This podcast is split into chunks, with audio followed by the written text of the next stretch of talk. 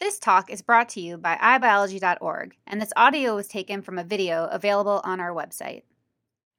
You all can see the incredible diversity of life around us.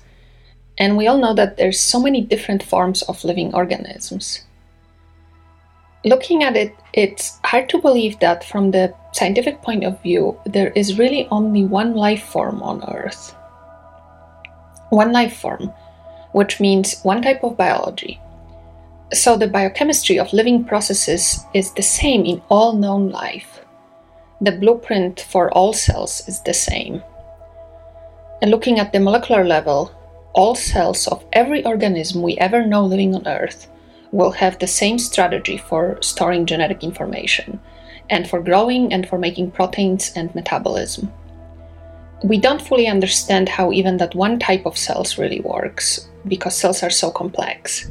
They're crowded with proteins, with nucleic acids, and with small molecules. And millions of people years have been spent uh, studying biochemistry Yet we still don't have a complete map of even a single type of life cell. So, if you had something so complex, how would you go about understanding it? Well, one way of doing it is to make it simpler. And that's the whole point of field of synthetic cell engineer- engineering. We want to build a simplest living cell from scratch. The guiding principle of our field is a quote from a brilliant physicist um, a guy who understood the importance of hands-on approach to solving problems and paraphrasing him make it yourself so you know how it's made.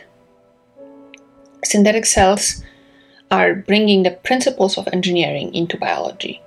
We can make cells with full control of all of its parts uh, just like engineering mechanical devices and so in many ways we can think of a synthetic cell as a biological breadboard or prototyping board uh, which is a platform to test different designs and to engineer biological systems as if they're mechanical or electrical.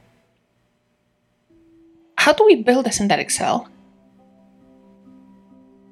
The anatomy of most synthetic cells is fundamentally not that different from all known living cells. They're lipid containers expressing genes into proteins. The cell is surrounded by a lipid membrane, and most of the time that membrane is made of some kind of a lipid known from natural cells the phospholipids and cholesterol. Lipids have a polar hydrophilic head group and non-polar hydrophobic tails. And uh, despite its bad reputation, cholesterol is actually good for membranes uh, because it makes them flexible. The membrane often has channels, which are proteins that allow transport of nutrients and signals from the outside and removal of waste products uh, from the inside of the cell. In synthetic cells, we usually use simple channels that create um, rather non specific holes in the membrane.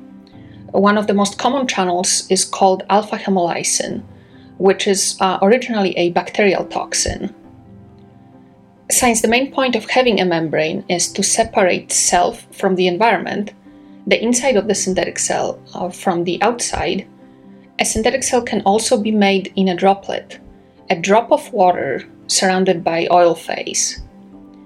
And millions of droplets can be made at the same time in a so called droplet microfluidic system. In a droplet, you can't use membrane channels, since there's no membrane.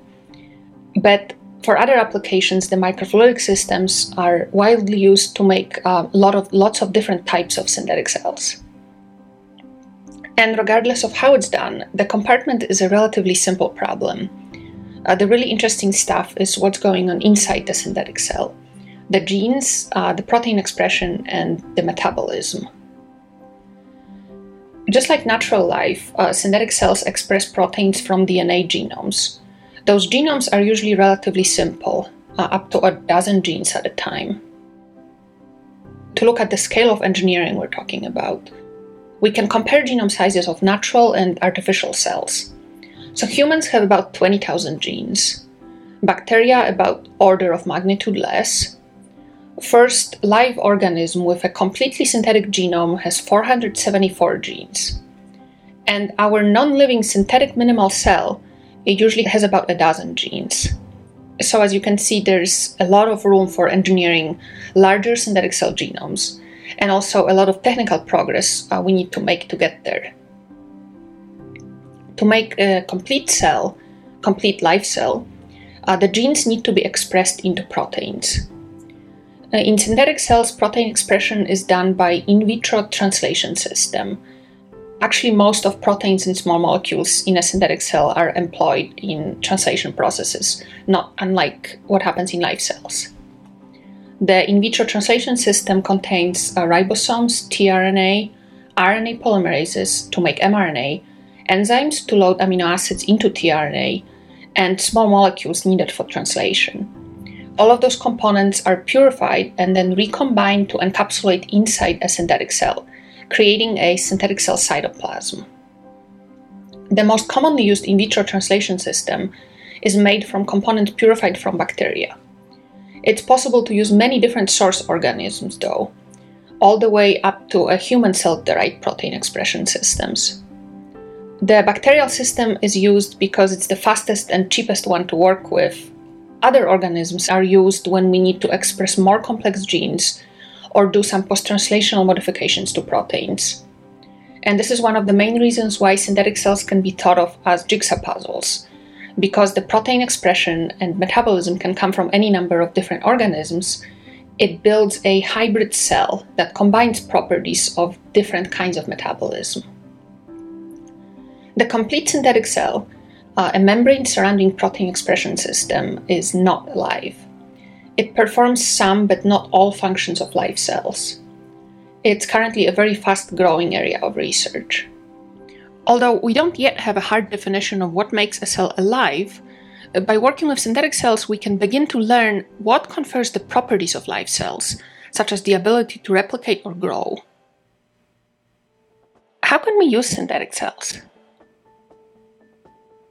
Synthetic cells can have many applications in research and many practical applications relevant to everyday life. For one, Understanding natural cells is necessary for building synthetic cells, and it works the other way around too.